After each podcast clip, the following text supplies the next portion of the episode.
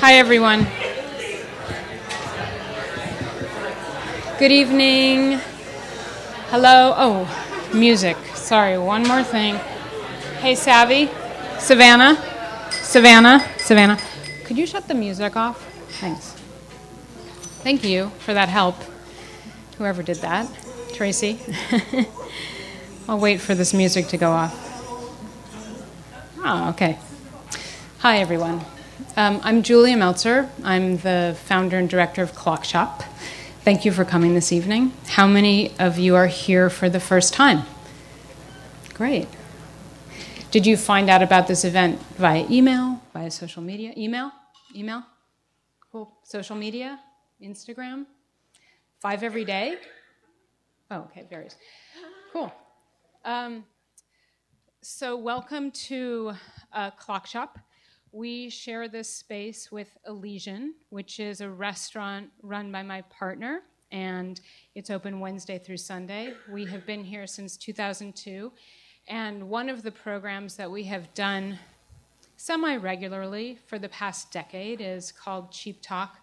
Um, where we bring people together in conversation with one another. And this evening, or this series, Counter Inaugural, is sort of a variation on that theme. We also um, commission and produce projects by artists and writers. And we have a project with California State Parks called the Bowtie Project, which is on a piece of land that California State Parks owns um, along the LA River, just across from us and a little bit south. And how many people have been to the Bowtie Project? Yay, so many. Well, that's great. Um, and one thing that I want to call to your attention is that on February 11th, we're having the bow tie field day, which we're doing with California State Parks and the National Park Service. And our friend Luis just walked in. Hi, Luis, from California State Parks. Um, Mackenzie, can you do me a favor and just hold up one of those cards? Yeah, so if you guys turn around, there's a card that has information about the bow tie field day. Be sure you grab one of those. Um, so, yes. Um, we're presenting this program this evening in partnership with California State Parks and FOLAR. And I will call out those people in a minute. Um, after the election, we knew that we needed to respond with programming. So we decided to invite people who have been writing, thinking, and organizing around many of the issues that we've all been confronted with and somewhat assaulted by over the last year and a half. Um, and, you know, part of our programming um, does encourage people to take action, but we really strongly believe in um, thinking and reflecting, and that that's part of the process of coming together and figuring out what you're going to do in, in response to a situation like this. So, um, that's that's one thing that Clock Shop and I think Folar does so well is that we're able to bring groups of people together in this very large, massive city that we live in, um, and allow a space for people to make connections and alliances within a smaller group. So. Um, I want to also remind people that next week is our final counter inaugural event with Robin Coste Lewis and Robin Kelley um, reading and reflecting Letter from a Birmingham Jail by Martin Luther King. So please plan on attending that as well. I'm sure it's going to be an amazing event. Um, and you can find out about all these events on our website. So I just want to call out some people in the room who made this event happen. Um, the amazing people who work with me, uh, Clock Shop staff, Savannah Wood, who's standing behind the bar, thank you. Mackenzie Hoffman and Sa- Sasha Archibald, who was, took your name at the door. Thank you all. Um, thank you so much to my board member, Tracy Gray, board president. Thank you for coming. Um, and thank you to FOLAR staff and director Marissa Christensen, who's right here with us. Thank you. And to our really fantastic team um, who are like brothers and sisters to us at California State Parks. Stephanie Campbell, who's right there. And um, seriously, we, we probably talk to them almost every day, if not three times a day. about everything that we're doing, and Luis Rincon. Um, they make they make the Bowtie Project possible. So thank you. Yeah.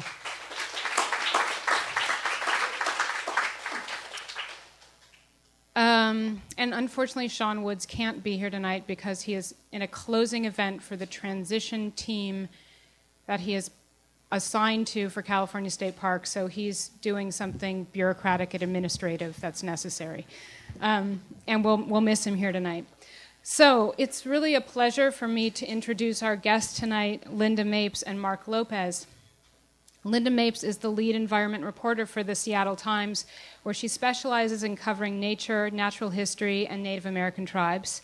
Her top stories recently have included her coverage at Standing Rock um, of water protectors and the Dakota, Dakota Access Pipeline, and her long term coverage of the largest dam removal ever in the world to restore the Elwha River and its salmon fisheries, critical to the native people for whom the river is named, the lower Elwha Klallam tribe.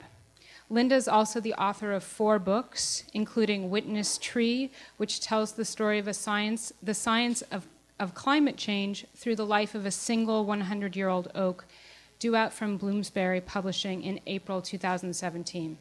And you, you are able to see some of Linda's other books here with Mary from Skylight Books.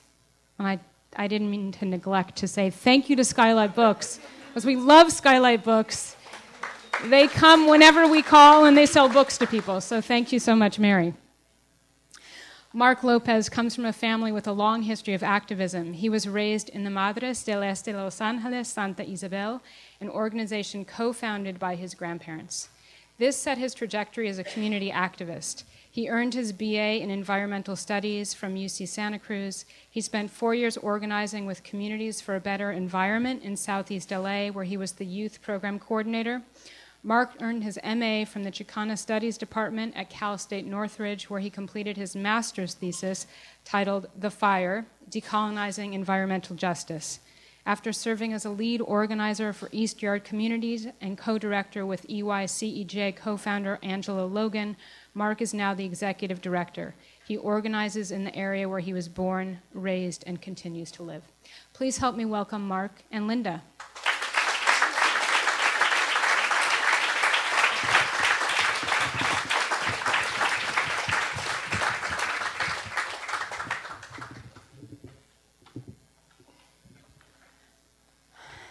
Thank you guys both for being here.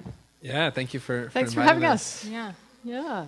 It's only a little bit slightly intimidating to sit between the two of you and who's nah. going to interlocute this this conversation. But um, it is an auspicious day that this uh, conversation happens to fall upon. Um, we didn't plan it. Um, we couldn't have planned it better, really. I mean, to have you, Linda, here to help us understand um, what might happen moving forward with the Dakota, Dakota Access Pipeline and to maybe explain that story a little bit, and then to make the connection between um, what's happening there and what is happening here um, along the LA River and in the communities that you organize in, Mark. So um, I maybe we could start, Linda, with you giving us an update. What did you do today? Well, so hi everybody. Can you hear me okay? All the way in the back? Great. Um, first of all, it's wonderful to be here. It's great to see so many people and um, let the counter revolution begin. so, off with a bang today, right? Um, Julia picked me up at the airport, and my eyes were like even a little bigger than usual because you all heard the news today about uh, Donald Trump, right, putting out the word, or so he thinks, um, about the Dakota Access Pipeline and Keystone. Well, he's about to learn that there are actually three branches of government. and there are these things called treaties and uh, the thing called the Administrative Procedure Act. You know, this isn't just a matter of tweeting. So um, I spent my day writing about um, the president's executive order and uh, what happens now. And you know, Mark and I have had a little bit of a chance to visit, and um, I think the thing that really connects our stories is place people's connection to place, the vital importance of place, the fact that when places are healthy, people are healthy. And that what we see going on with Standing Rock is people literally fighting for their lives. And what is so beautiful about what I have witnessed at Standing Rock since covering this story, beginning in August, going out there in October, you know, this is not only an Indian story, this is an everybody story. I mean, the people who were in those camps, by the way, thousands of people in rural North Dakota. We're talking about the middle of nowhere. It costs like $500 to get there. you know, that was everybody who was there retirees, butchers, bakers, candlestick makers. Everybody's there. And you know what? 10 years ago, they wouldn't have been. Things have changed times have changed and they're not going backwards. So, with the Dakota Access Pipeline, um, this executive order basically says to the U.S. Army Corps of Engineers, who you're working with here on your project with the LA River, you know, it wasn't a fiat, actually. What the president says was, we want you to do this um, environmental impact statement review if you're going to do it quickly, expedite it. Or, better yet, take a look at that order that was issued by the Corps in early December calling for the EIS, which the tribe had asked for. Doesn't seem like too much to ask for for a 1,100 mile long pipeline through four states moving 500 million, pardon me, billion barrels of oil a day. But believe it or not, there never had been an environmental impact statement of this tremendously large, important project. Hmm. Okay, so the president said, if you're going to do the review, do it fast. Better yet, take a look at that order or maybe rescind it and just issue the last easement that the company needs in order to finish the pipeline. It is completely built except for the last 1,000 feet, which is the crossing underneath the Missouri River. There are employees sitting in hotel rooms right now in Bismarck, North Dakota, just waiting for the green light to get to work. So, what will the Corps do? Will they round file it? Will they just continue on with the work they were already doing, which has now been called for and is in fact underway? Or will they issue an easement? And if they do, construction actually can start. And it can keep going until a court takes an action. The tribe has already said that they will sue immediately because you can't just make it go away. I mean, you cannot make an order of a previous administration just go poof. It doesn't work that way. This is a regulatory action. It was called for by the Secretary of the Army, not some um, flunky, right? And so federal judges uh, take a very dark look at this sort of uh, flip over in administrations and one administration trying to just wipe out what the previous one did. So um, if that administrative order goes through to just go ahead and issue the easement, you can be sure the tribe will sue and right away. It will go to court. You know, if if they build that crossing in two weeks, which is all it takes if they work around the clock, battle still isn't over. At that point, you've got a pipeline, but this, the courts can turn off the oil. I mean, this fight is going to go on until there is some kind of outcome, basically, that the tribe can live with that's what's going to happen here. This thing is only getting started. There's a huge march and rally in Seattle tonight. You're thinking, Seattle, that's a long way from North Dakota. Yes, it is. But there are a lot of tribes in North Dakota who are fighting fossil fuel projects of their own. Mm-hmm. Biggest coal port ever in North America, gigantic oil train depot. I mean, we are the thin green line of resistance in the Pacific Northwest between the fossil fuel production areas in the Bakken and also in um, in Wyoming, coal, oil, gas. It's all coming through us if it's going to Asia. Or, by the way, coming to California. Mm-hmm. And this is where our stories connect. Mm-hmm. Turns out the Dakota Access Pipeline is just the beginning of the story. There's the Trans Mountain Pipeline up in BC. This was just approved by the Labor government, by the way. This is bigger than Dakota Access, and it's tar sands oil, which is dirtier.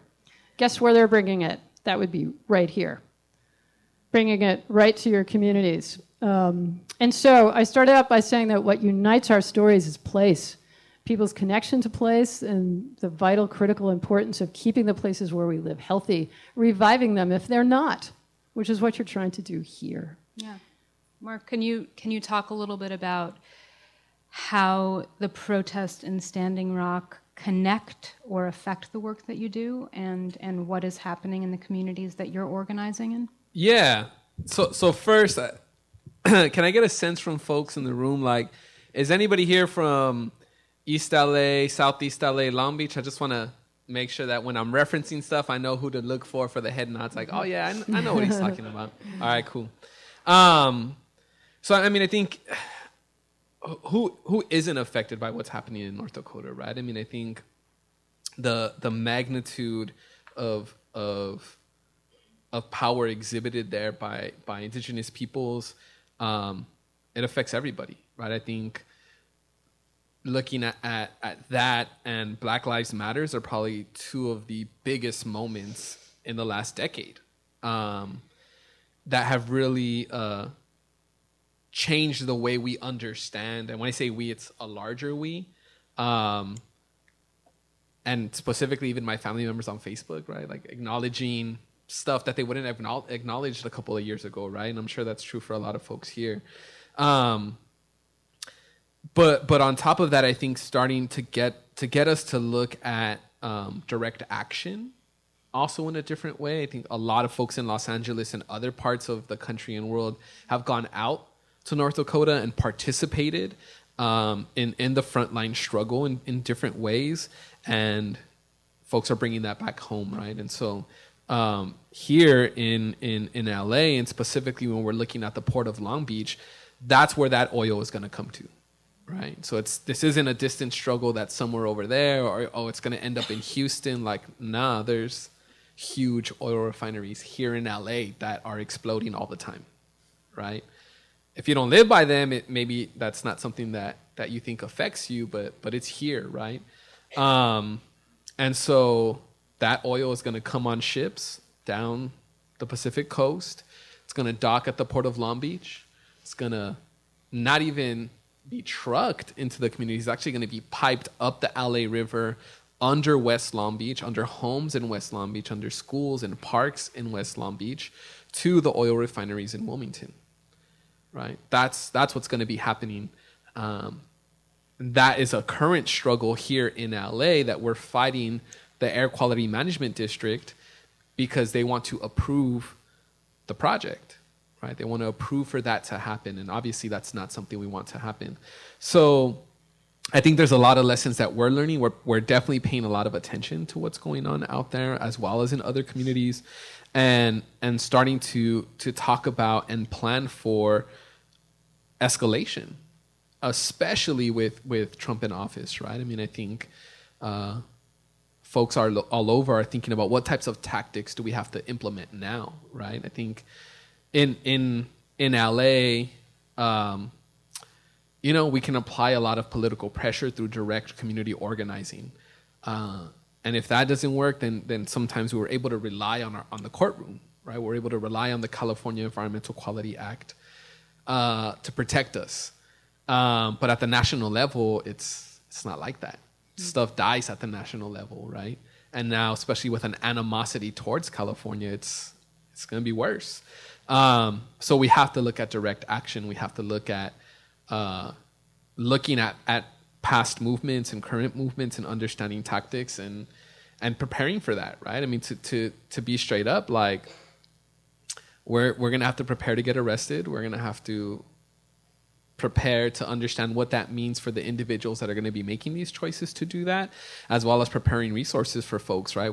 Whether that's bail funds, you know, court fees, lawyer fees, all that sort of stuff, because that's that's really where it feels like it's going, um, if not worse, right? And so, so I think it's it's definitely scary times, um, and it's something that that I think we're all going to be looking to each other uh, for support um, and and understanding, right? I think for for a long time, folks have looked at issues as oh that issue exists over there right? That's not my issue. My issue is this, or maybe I don't have issues or whatever, right?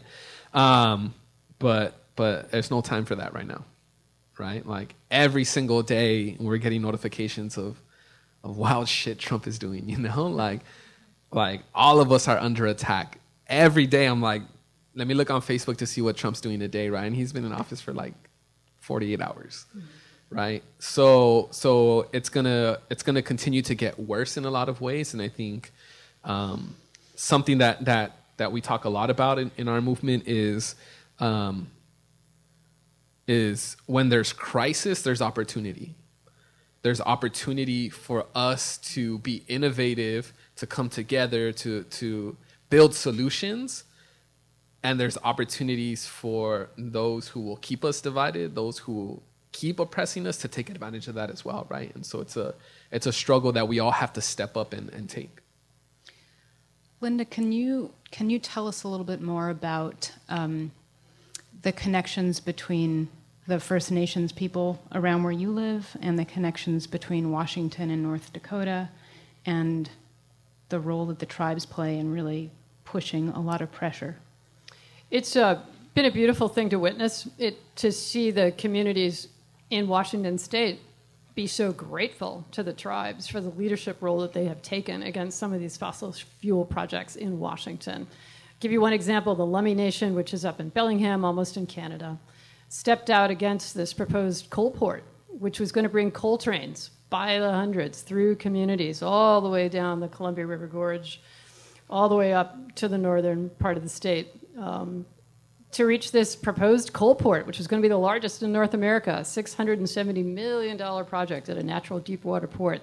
Industry desperately wanted this project. They were pushing it very, very hard. So the Lummi Nation, um, which is about 4,000 people, very young, as a matter of fact. Uh, a lot of their people are very young. Their tribal leadership is very young.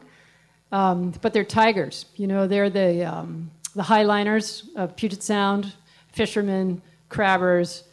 Um, they go after it if it swims. And, and these are incredibly um, proud, of course, people. Deep cultural roots. They were never moved from their original Aboriginal place.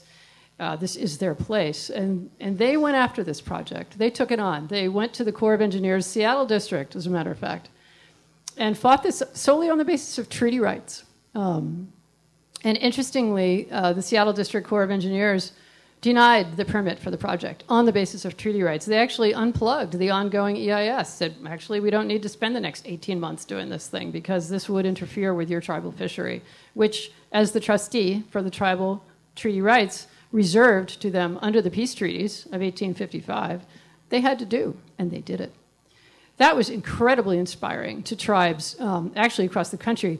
And it lit a little bit of a fuse underneath the Standing Rock issue. Because at that point, uh, this victory was in May. And in April, what had started by then was just a very tiny little beginning on one woman's tribal land at Standing Rock.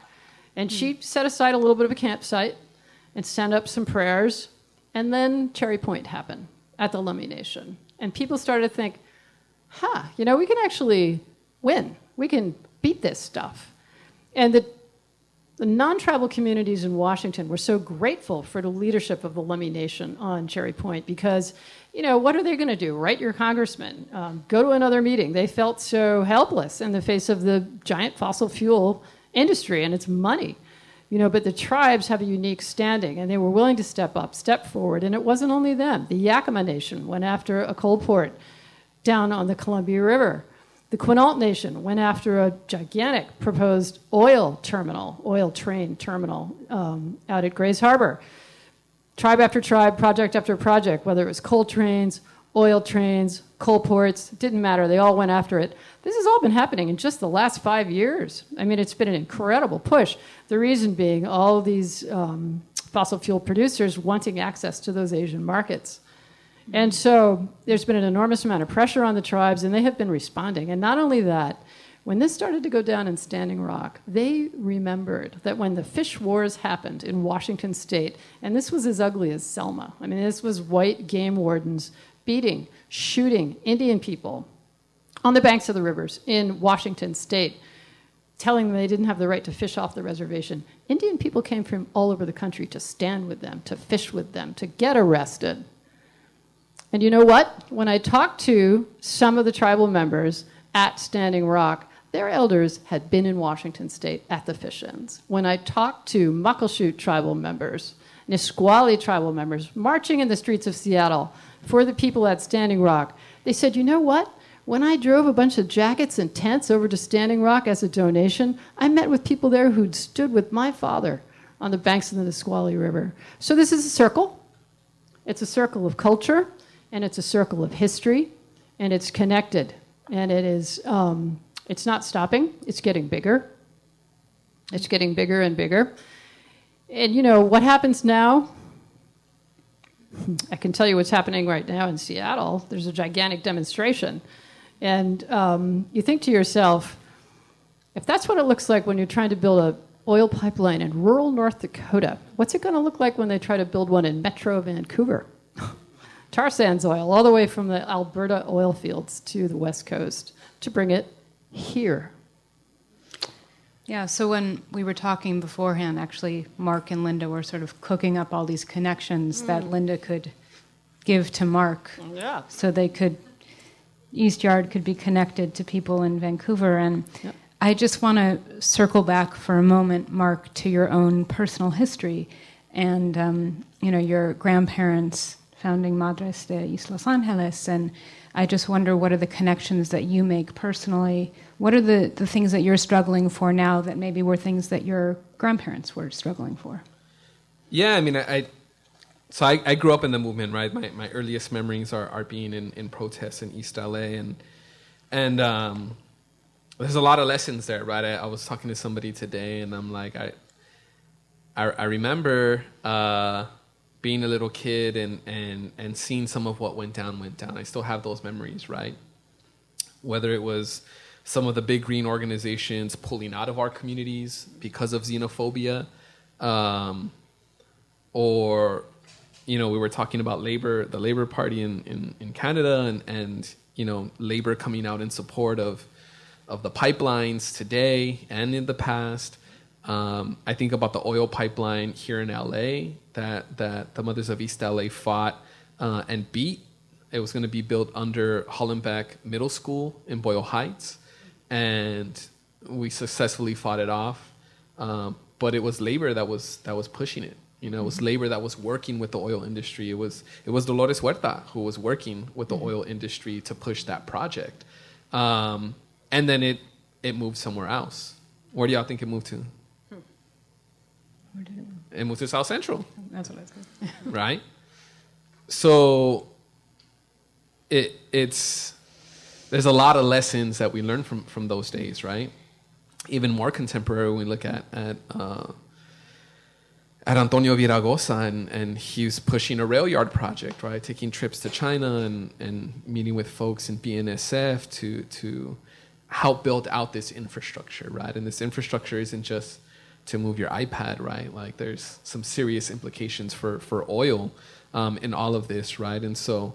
Uh, I, I think having a really having having memory is really important in this, and I really appreciate you bringing up the fishing wars. I was totally thinking about that while, while sitting here when you were talking about that because there's a lot of struggles and there's a lot of connections, right? I think um, for a lot of folks that are, are new into stuff, it's it's important to ask questions and learn from folks who have been in it for a while. That's that's how I've learned is asking my, my grandparents and other folks who were around doing some of this stuff in the 80s and 90s and, and before then.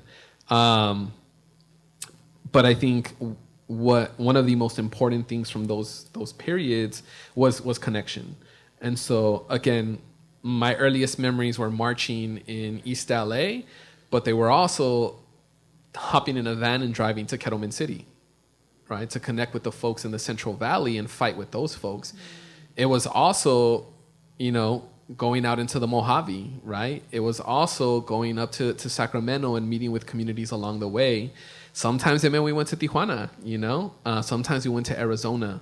Um, it meant connecting with folks, right? We don't just build power for the sake of holding it in a, in a very small place, but we build it to connect it to other folks and, and lift up that movement in, in that way. So, so I think that's what we're going to continue to do moving forward, especially as we, we see the interconnections of our issues, right? Because if we can help folks in Vancouver fight an oil pipeline going through their communities, then it means we don't got to fight it right here. Exactly. It means it's over, it's done, right? We'd rather fight it up there than have to fight it down here, right? Yeah. Um, so that's, that's what we're going to do. Mm-hmm.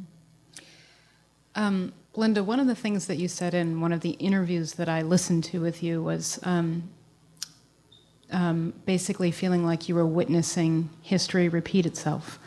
And I'm wondering if you could elaborate a little bit on that. Right. Well, so, you know, when you think about the geography of this story, the Standing Rock Sioux tribe, what are we talking about? We're talking about the Great Plains. We're talking about the Great Sioux Nation.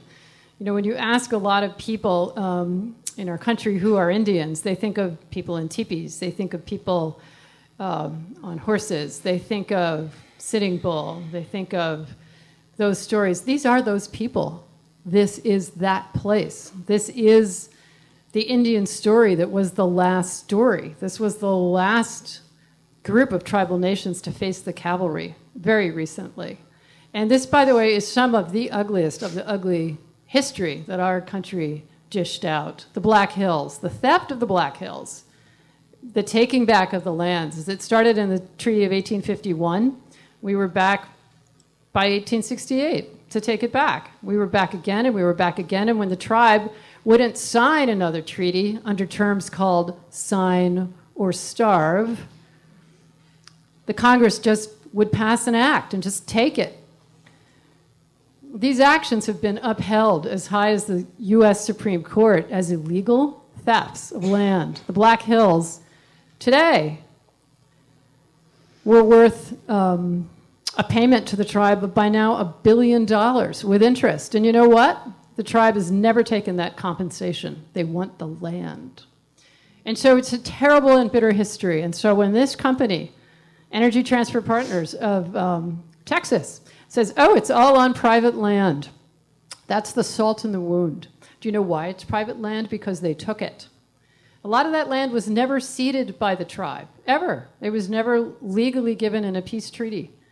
So it, it's a painful and bitter history. And so to stand there um, and watch a police force gathered from eight states to say to these Indian people who have taken a collection of teepees and a few horses, just a few of them, to build what they called a treaty camp right in the path of construction on some of their never ceded lands to deliberately be right in the path of where the company is coming and for the police to say on their megaphone, oh, it's fine, you can go back to your camp down the road. You can drum and sing like you like to do. We don't care about that. But right here, where we want it, where we need it to make our money, beat it. You're bugging us. And if you won't leave, we're going to come and get you. And so the next thing we see is Indian people on their knees being zip tied, taken away, arrested, tear gassed.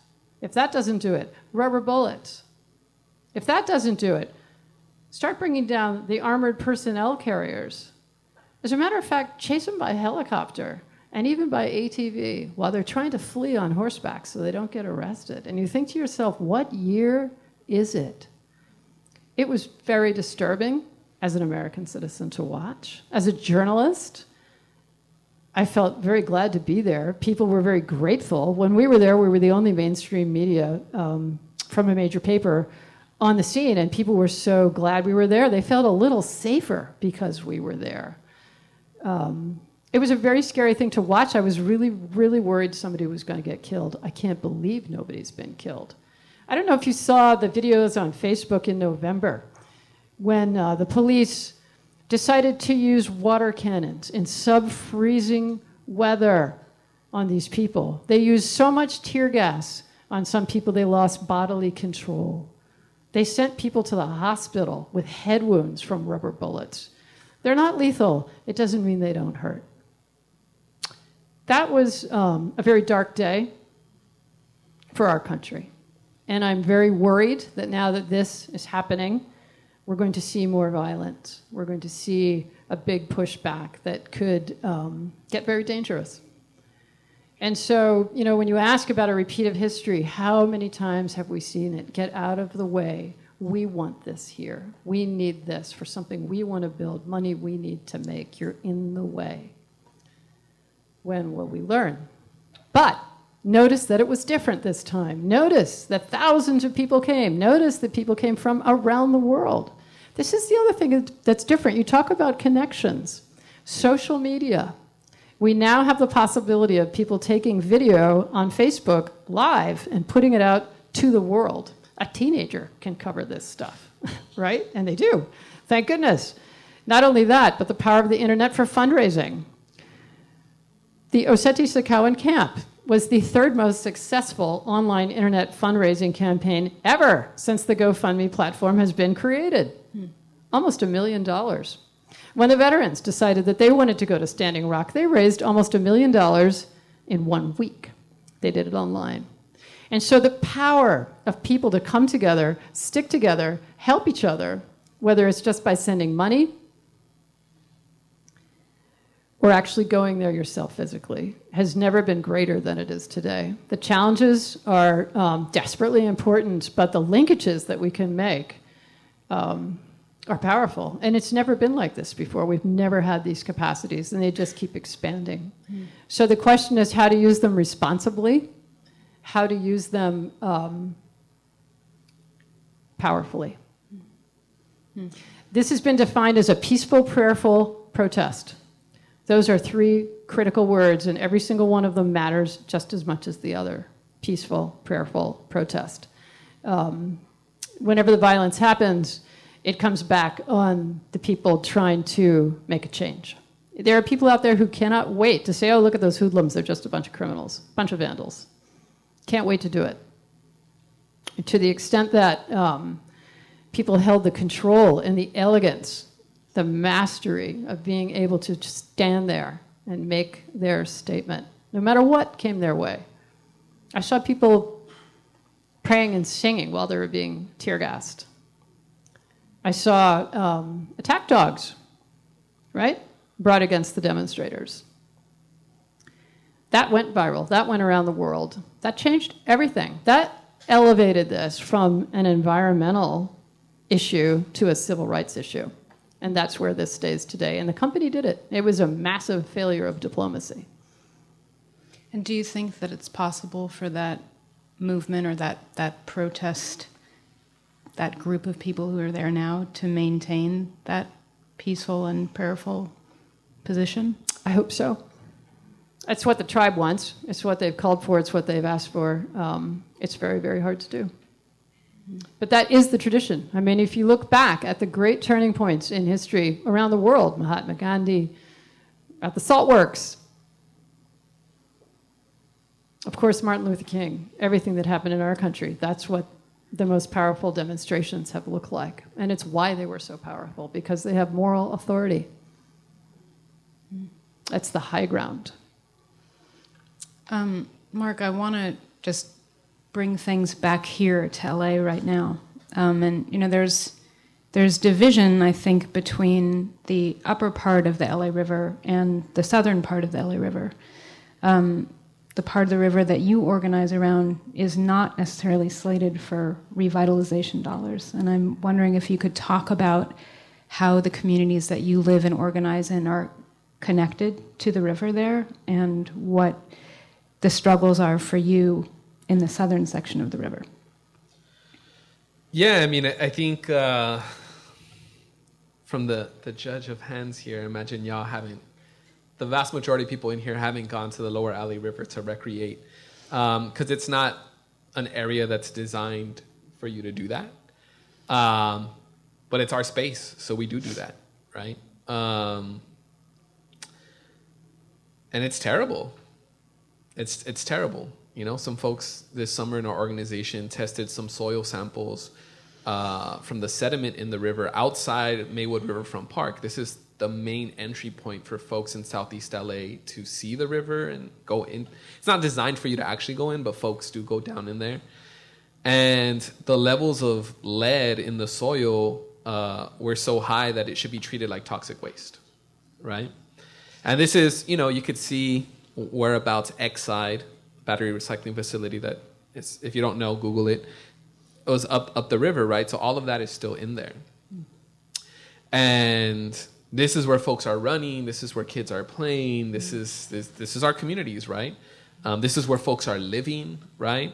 Um, and I, I, think we East, East Yard got involved in the river uh, because of the freeway, because of the 710 freeway, which used to be called the LA River Freeway, but now it's the, the 710 freeway, and plans to widen the freeway, 16 lanes wide, knock down hundreds of homes, jobs, pieces of schools and parks and resource centers, everything in its way would be knocked down and, and paved over, right? So this is a, a huge now 16 year struggle in our communities.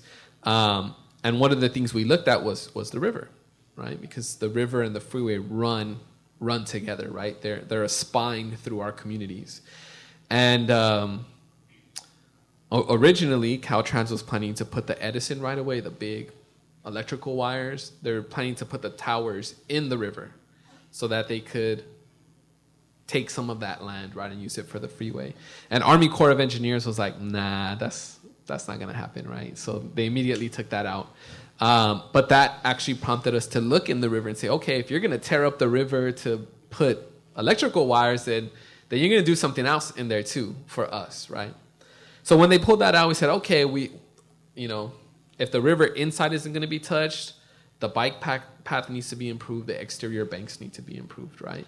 Um, because right now there's no lighting on the LA River, on the bike path, right? It's something like 21 miles of bike path that's not lit at all. Um, it's not very well maintained. There's a bunch of kind of weed growth. There's tons of glass and other stuff, right? Um, so what could be used as a major active transportation corridor for our communities um, is is largely empty at night, right? Which is a big issue because if you look at industrial centers like the City of Commerce, like Vernon, like the Bow Annex, this is a place where thousands and tens of thousands of people work, many of them living in the surrounding communities down the river, but won't bike it to work because when they get out, it's going to be dark. Or won't bike it to work because when they go to work, at, their shift starts at two, three in the morning, four in the morning. It's dark, right? So you don't you don't go on the river when it's dark. Um, so all of this is, has got us thinking about the river and got us thinking about bringing assets to our communities, right? If if the government wants to invest six to ten billion dollars in our communities, it's not just going to be to knock down our homes and pour concrete, right? That's that's not okay with us. Um, but along with that, then we have to start having conversations of what does it mean to bring investment into our communities, right? Um, Speaker Rendon got a bill passed that has started the lower LA River revitalization. It's a work group. And East Yard is the only group that has a seat at the table that's actually based in the lower LA River. Right? I mean, Brian's from the lower LA River, but that's a whole other story, right? um, and so that's an issue, right? So we're at the first meeting for the for the Lower LA River, and folks are talking about they can't wait to kayak in the river and all this sort of stuff. And I'm like, homie, there's still lead in the river. Like, what? Like, y'all are way off in the priorities of what our community's needs are, right? Um, but on top of that, if you're not talking about our communities, and don't be talking about our river. That's our river right? That's our river before you wanted to say it was part of your 150, your 51 miles. That's been our river, right? And so you're going to come through and improve it, and what's going to happen to us, right? So our members are asking, so if we're improving the air quality, right? If we're reducing contamination in our communities, if we're protecting from future encroachment from the freeway, if we're pushing for our community to become beautiful, is it still going to be our community? Are we still going to be able to live here? Or are we going to have to go live in Perris? Are we going to have to go live in Riverside? Are we going to have to go live out where a lot of our relatives have moved out to, right? And and so we have to bring that conversation to the forefront, right? Because who who else is going to bring that conversation forward? And we've we've found a lot of allies. That that's something that actually surprised me a little bit is we, we have some allies who are like no that is an important conversation right? Um, because the reality is if that isn't central to the conversation then we're fighting. We're gonna fight right? And a lot of folks in our hood aren't committed to nonviolence. That's just real like i'll just be really honest right is the nonprofit organization going to be committed to nonviolence yeah are folks who are literally going to be fighting to not get kicked out of their community? Are they going to be committed to nonviolence? I don't know. You know, Florencia is pretty strong. You know, like y'all like this mm-hmm. when when cholos in our hood, you know, get a street name tatted on themselves, they, that they're gonna they're gonna hold on to that, right? And when families have been living in communities for multiple generations, we're going to fight for that. Mm-hmm. Right? We're going to continue to fight for that. So so, you know, we tell folks don't move down here. Don't move down here. We don't want y'all to move down here. Just to be honest, we don't want y'all to move down there. Because if y'all move down there, that means we can't live there. Just to be straight up. Y'all want to come through and support our local businesses? do that. But then go home. right? Just just to be real. Because what what what we see and what we know, and we talked about this a little earlier, was Trump is this huge threat, right? But where Trump and progressive Democrats in the state of California are going to find a middle ground is in the economy. They're going to find it in jobs. So they're going to find it at the ports. They're going to find it on these freeways. They're going to find it in these rail yards. They're going to find it in these refineries. They're going to find it in these facilities that, that poison us. That's where they're going to find it. They're going to find it in our lungs. They're going to find it in our blood, right? That's where they're going to find a middle ground, right? And as improvement starts to happen, that, that middle ground starts to shift where now all our folks are out in Riverside. So, what do you think Riverside's looking like right now? Right? Riverside 40 years ago looked like farmland. Now it's nothing but warehouses. It's warehouses and rail yards and freeways. That's what's out there. Right?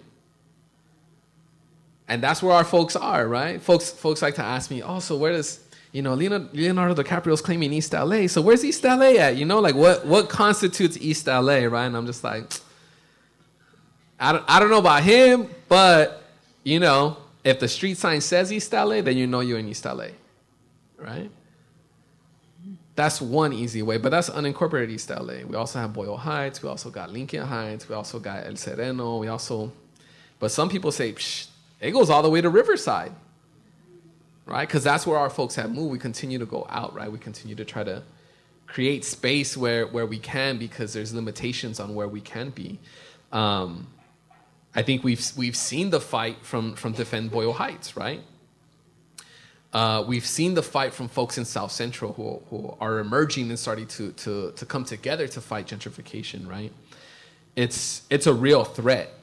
It's a, it's a real threat, um, especially for migrant communities, right? Especially for, for those of us who are here because we were pushed off our lands, especially for those of us that had to leave our home, home communities, our original communities, because of major pro- me- mega projects, state projects in our ancestral homelands. We remember that too. And we carry that with us too. Right? So all of that exists here. So when we're talking about connections, like that that shit's real, you know? Like when when I asked my dad one time, like, so why why why have we never gone back to Aguascalientes, you know? And he's like, if we had something to go back to, we would have never left.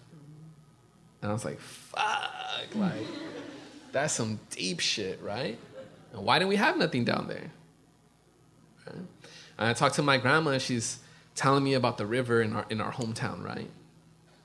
And talking about our, our, our ceremonial way of life and, and the importance of the river and, and all kinds of stories in, in my life center around the river, right? So, so what am I gonna do? I'm gonna go hit a Google Maps, right? I'm gonna go find that river. So I find the town and I look and I'm like, there ain't no river right here. Like, I don't know, maybe, you know, Google Maps is off a little bit and maybe it's somewhere else, right? So I start like like zooming up. And then I'm like, what is that right there? It looks like a scar across the, you know, the little town that has like less than a thousand people to this day. So I zoom back in and I'm like, oh shit, that's a that's a that's a dry riverbed. So I start scrolling, following the river up. Up, up, up. What do you think I found? I found a dam. I found a post Mexican Revolution dam. Right? A mega project infrastructure for the state that restricted water from running into our communities. So when we're talking about water is life, that shit ain't no metaphor. You don't got water, you can't grow food. You can't grow food, you can't feed yourself. So 1930s Mexico, right? Rural indigenous communities, that means you got to buy food. But to get money, that means you got to work. So you got to go to the industrial centers. That you got to go to Juarez. Right? You got to go to El Paso. Right? And that shifts my community. And then other things bring us here to LA, and all of that we remember. So when we're out here fighting, fighting for this river, fighting for our communities, fighting against these freeways, fighting against these oil refineries, looking to connect with other folks in that struggle, we remember that, right? That's that's what we bring to these movements. So it's it's deep. It's not just about I want to keep a three two three phone number or or some shit, right? Or nah, like we we were pushed from where we were from and we built community here. And for those of us that have built community on the east side, we built it when no one else wanted to build community over here, right? When folks were fleeing here because we were arriving, right? That's that's what we built. So before I open it up for questions, maybe this is a great moment for you to talk about the Elwha ah. dam removal and to talk about the reconstructing mm. or the refinding of a connection to that river and to what it used to bring to that community. So the Elwha River in Washington State is in the Olympic National Park, and it's a steep, short mountain river, 45 miles long, and it spirals down from Mount Olympus to the Strait of Juan de Fuca, which is a beautiful slice of blue water coming in from the Pacific all the way to the Salish Sea. So the Elwha was at one time one of the greatest salmon rivers anyone's ever known. And it was, since time out of mind, the place of the Lower Elwha Klallam tribe, a very small tribe. And in um, 1910, a Canadian named Thomas Aldwell um, decided he wanted to make his fortune. And so Seattle was already too built up for him. So he went out to Port Angeles, a little town out on the Strait of Juan de Fuca, a little town just a little bit of ways from the mouth of the Elwha River. And he went up and he explored and he looked around and he figured out that if he were to build a dam, that would create hydropower, the electricity that would attract industry that would make Port Angeles go. And so he did. He very skillfully, stealthily bought up all the land he was going to need for the reservoir that his dam would flood. And then he built Elwha Dam, just five miles from the river mouth, and he built it without any fish passage. Even in the territorial legislature, even back in that day, 1910, that was illegal. But he worked out a deal, and you can read it for yourself in the state archives. I've held the paper in my hands, in which he wrote to the fish commissioner and said, You know, here's what we'll do. My dam will be the uh, impoundment for your hatchery. And that way we will forever eliminate trouble in the future as to a fish ladder. It was the first time in Washington that wild habitat was traded for a hatchery, and we've been doing it ever since. So that dam was built, the hydropower engines started turning, making electricity, and sure enough, Port Angeles boomed. So let's fast forward to about 1992 when the US Congress passed an act to take out that dam, not only that one, but the one above it. Just plain take it out. And they took it out because of the work by the tribe. It started with them and environmental groups basically figuring out that, you know what? Um, tick tock, relicensing time. The Federal Energy Regulatory Commission, it was time to get a new license for Glines Canyon Dam, upriver. Elwha never even had one. And they figured out that, you know what, um, it won't pencil. That by the time you have to do all the stuff you've got to do to bring it up to modern environmental standards, this company that owns it, it was a privately owned dam by Crown Zellerbach Paper, they're not even going to want it anymore. So why don't we do the town a big fat favor? And instead of unplugging the electricity and firing everybody who works in the paper mill, some of the best jobs in town, how about the US Congress buy this dam so we can tear it down? That's what happened.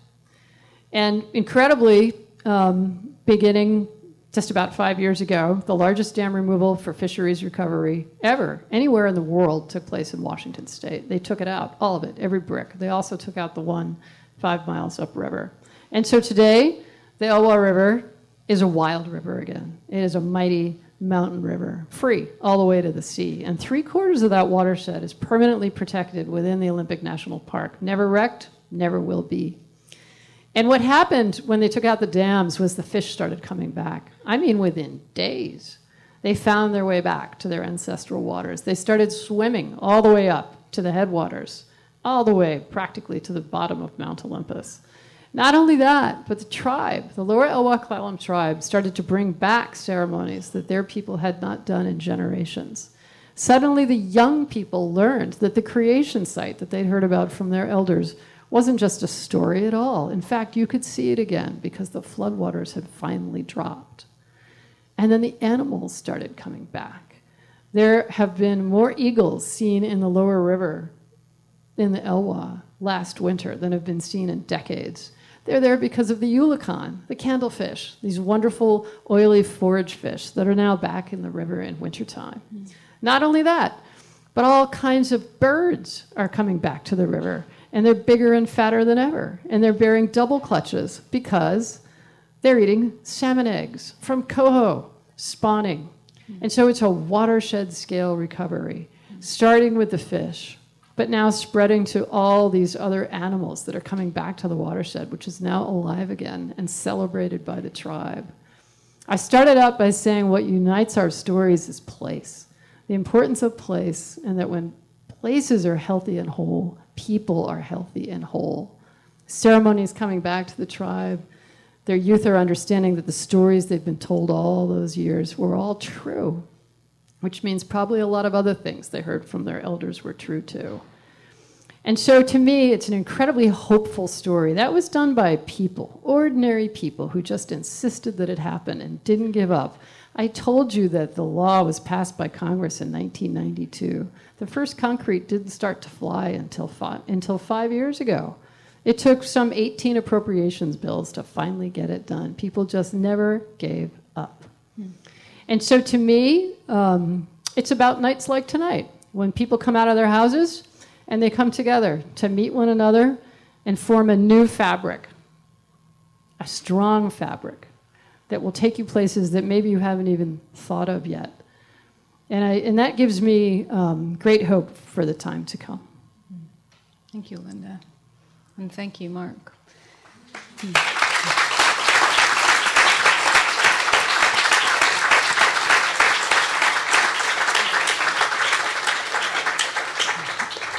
So um, I want to open it up for questions. Um, Mark, there's so much that you touched upon about revitalization and what it does to communities surrounding the river that I, it's it's honestly a whole other.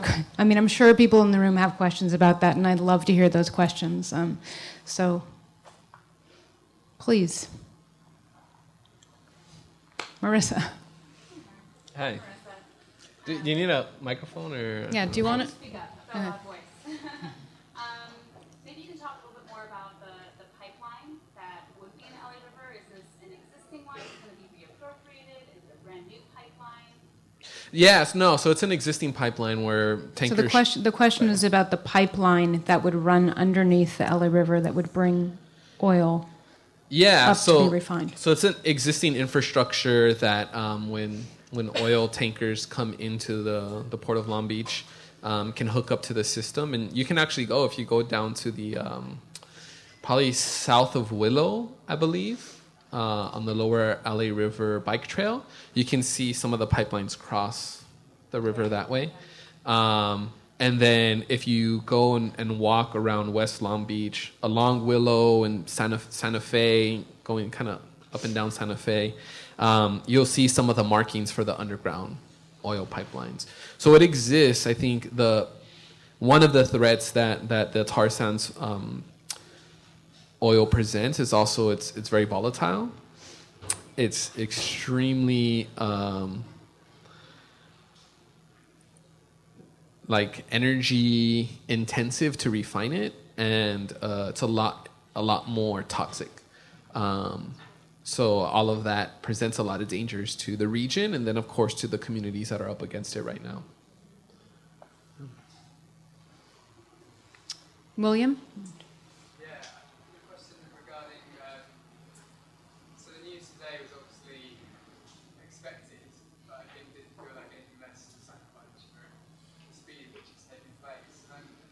wondering if you could say a little bit about the interim period between the engineering decision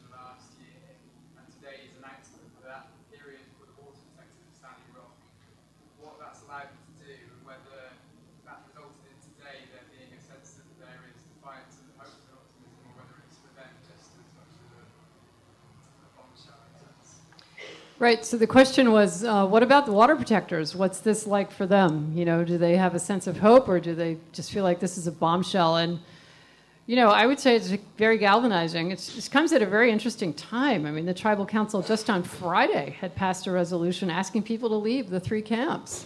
And the reason for that is that the Missouri River historically floods in that area, in the very area where people are encamped. So it's a public safety issue. Um, and they also need to do a big cleanup before the water comes because, you know, you've had thousands of people living there, camping. And now this happens. And so are people really going to want to leave? I mean, I talked to somebody today who's headed right back. Um, not surprising. So, you know, I, I, certainly haven't heard people say, oh, well, I guess we can't win this. We're going to give up now. I've heard quite the opposite. I, heard, I talked to one Muckleshoot tribal member. He's a young man who camped at Standing Rock for months. Uh, he finally went home for a little while, and I talked to him today. You know what he's starting to do? He's doing a uh, walk across the country all the way to Standing Rock, and then he's going to go from there to Washington D.C. So, different responses for different people. But boy, the last thing I hear is anybody um, standing down. Yeah. Sheila.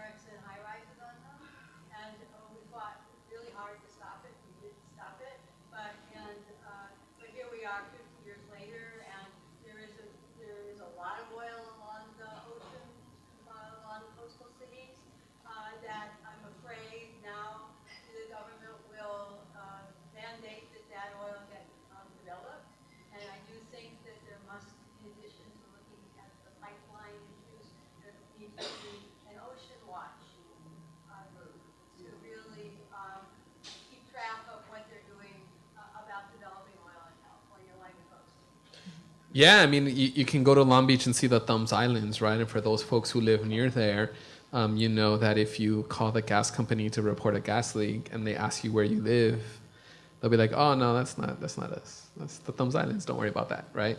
Um, because those are just emissions coming off of the island. So that's if you if you kind of look at the, the state system for where fracking is happening, you'll see tons and tons of fracking happening out on on out in the water in these manufactured islands that have towers that were designed by folks from Disney to, to look nice.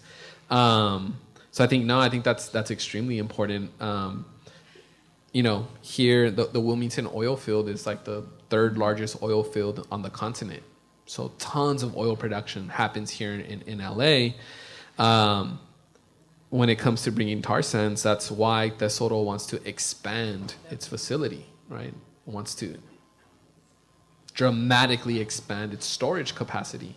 It bought the, the BP plant in Carson and, and wants to bring it together to be the largest oil refinery on the West Coast, right? So there's lots of oil here that's already being tapped into and and they want to grab more of the market, right? I think that's something that we all need to remember. It's it's about markets. We don't need this oil. And these are all decisions that are being made about how energy production will happen in the region, in this country, on this planet, and other decisions could be made. Mm-hmm. Right? Right now we're fighting for zero emission buses for metro. So we already cleaned up the buses. We have natural gas. Like that ain't no clean bus. That was a clean bus like 20 years ago y'all gotta y'all gotta move with it, right? And we're pushing that because the same system that would power a bus zero emission is the same system that would power a truck zero emission, right? So if that becomes a reality in metro, right? Maybe some of the communities that y'all live in, if y'all get zero emission buses, because I don't know, I, they probably won't come to my community. Just to be real, right? We'll be able to benefit because then we can say, look at these buses that are have been running X amount of time and very few issues. So we're ready to do that in the freight system, right? Um, and we have to fight for that, right? We're fighting for a catenary system on the 710 freeway. Catenary system's been around for like 100 years, right? We're talking about the overhanging power lines that power the buses in San Francisco, right? They don't want to do that on the 710 freeway. Caltrans is taking that off the table because they want to be energy neutral. Mm-hmm. It's like that you're killing an option. How is that neutral? Like y'all are taking that off the table, right? Um, so so it's interesting, right? Because where where do we find our allies now? Edison is our ally, right? Because they will hugely benefit from an electrified freight corridor, right? The same way that natural gas pr- producers were allies 20 years ago because they could grab a piece of the market. And it's really terrible that that's what guides a lot of decisions that happen. Um, but that's part of what we need to understand to, to push our agendas, right? Mm-hmm. Another question? Question for Lynda. I was up at Standing Rock in mm-hmm. mm. like the internet scrambling airplanes and the giant floodlights at night. Mm. And I mean, it, it, I've never experienced that before, and I'm wondering if that is something new that's been added, or if you've seen that in past Native American environmental fights. Right. So um, the question was an observation about uh, the militarization, really, of uh, the camp by the police. I mean, it was a wild and uncomfortable, scary disruptive, disturbing um, environment to be in. It should have been a peaceful, beautiful environment to be in, but instead there were um, floodlights at all hours. There was a lot of um, circling aircraft at all hours. There was um, a real sense of funny stuff happening with the internet and you know people not being able to get signals out and uh, there has been a lot of drone observation and so it's yeah, drones shut down. It, has been uh, a very militarized response, and it and it has taken the form as well as using these um, machines of war. You know, these these machines that are designed to create a painfully high pitched noise to try to make people just have to disperse out of pain. Um, and so it, it's been, you know, these are weapons of war, and and you know, this all started happening after 9 11, right? Communities got these um, funds to buy all this stuff for anti terrorism. And um, so now you've got all these police departments in rural North Dakota with, you know, armored personnel carriers. I can't imagine they've used it a whole lot. but they rolled it out for Standing Rock, you know, and uh, how do they even know how to use this stuff? When do they practice? Um, but they've got it. You know, they've got it. But they had it in Seattle for WTO. You know, they've got these weapons of war. And so what you talked about is real and it happened, and um, it's going to happen some more if there's more. Um, more protest activity. They'll break it out again. And in fact, one of the things the Morton County Sheriff's Office um, demanded today was uh, federal assistance for more police. Yeah, more mm-hmm. police. I mean, it's interesting because I think, well, LAUSD had that. Yeah. right? Like, it was a big campaign to get LAUSD to return military issued, mm-hmm. you know, tanks and I don't know. I, so I'm just like, you know. Mm. We're used to that here. Yeah, to a certain extent, right? Like, um, if if if things were to pop off at that level, they're ready yeah, in ready. ways where they don't got to ship it out. It's it's here, it's right? Here. I mean, I think oh, when yeah. when when when we saw the the riots in the 90s, I remember seeing the the all the military vehicles parked at the Target in East LA. That was their staging ground before they would go into South Central, right? So it's it's it's there. And when you mentioned the floodlighting, I'm like, oh man, that reminded me of the rail yards. The rail yards have 24 hour stadium lighting. Wow. Right, like that. So the homes that are up against there, it's never dark, right? Wow. So it's I'm kind of tripping out. I, I didn't didn't go out to, to North Dakota, but um, now that y'all are mentioning, like, oh, we're, we're already kind of living in that a little bit, you know. So we have time for one more question. You.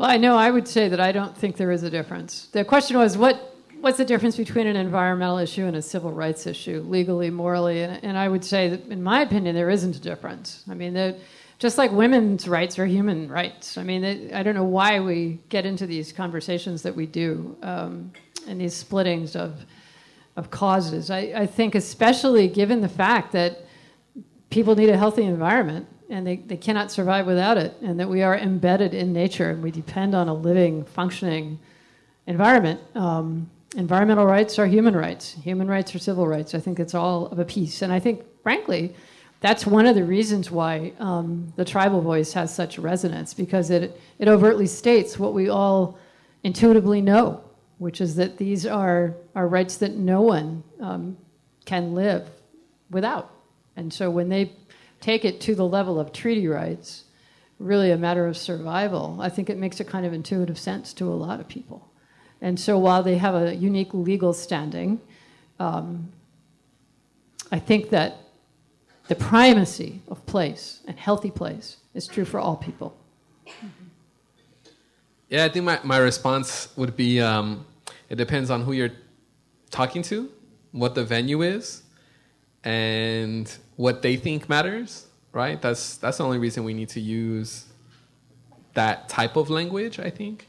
Because um, the reality is, if, if this was a, a room in my community filled with my folks, I would have said different shit here, you know? Like, there's some stuff that I don't know if if if uh, if it made sense to say here like it would over there, right?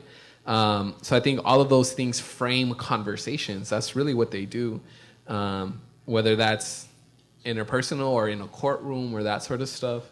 Um, that's that's really what what all of that stuff does. But I think when it comes down to it, there's there's uh, for, for me the the environment isn't something that's out there and I think that's kind of how the, the mainstream environmental movement was founded and operated a lot on is is the environment is somewhere out there. We need to go out there and save it. And it's like, nah, the environment the environment's right here, you know, like like a lot of us are taught that our bodies are are its own environment, right? That that contain the essential elements, right? And so on and so forth and a bunch of other stuff I I don't want to tell y'all. Um, but but I think it's it's it's that idea of connection, right? I think at a very fundamental level, it's that idea of connection, and so um, a lot of issues are based on disconnection, mm-hmm. right? Um, whether it's that's that's not part of me, so I can exploit it. Those people aren't me, so I can exploit them. That species isn't me, so I can exploit it, and so on and so forth, right? So. Um, so I think it's it's all a matter of venue, and I think the more we move towards understanding um, intersectionality, the more whole our conversations become. Mm-hmm. Thank you.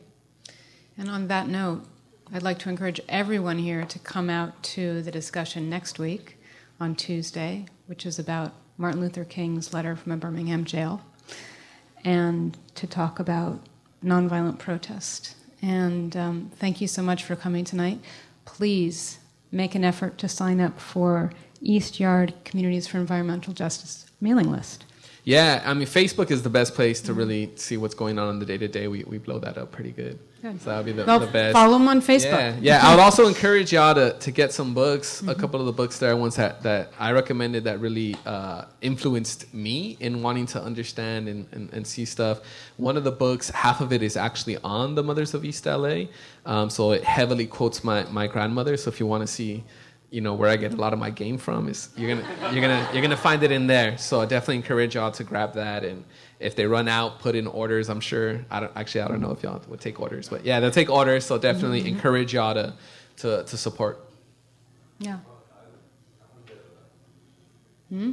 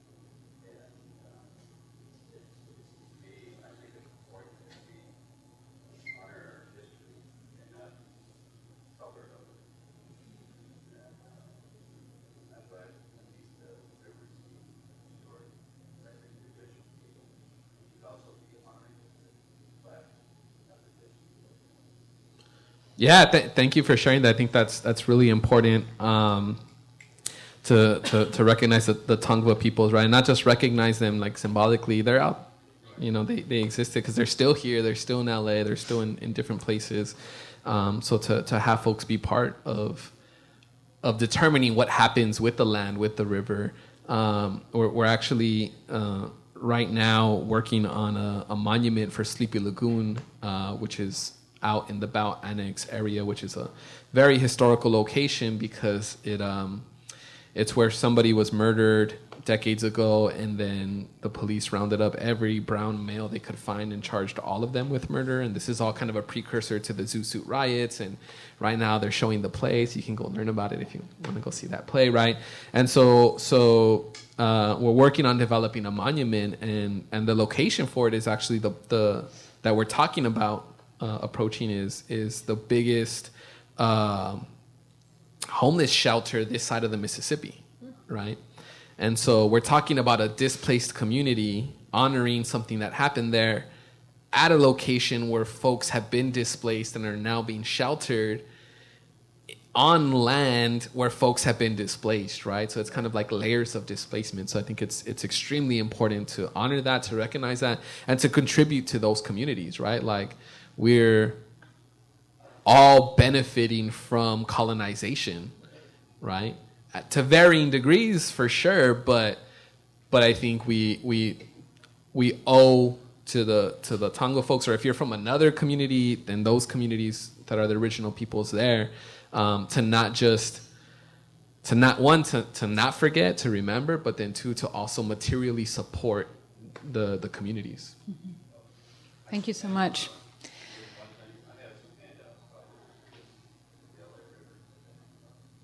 Great. Thank, Thank you. you. so much. Thank you, everyone. Thanks.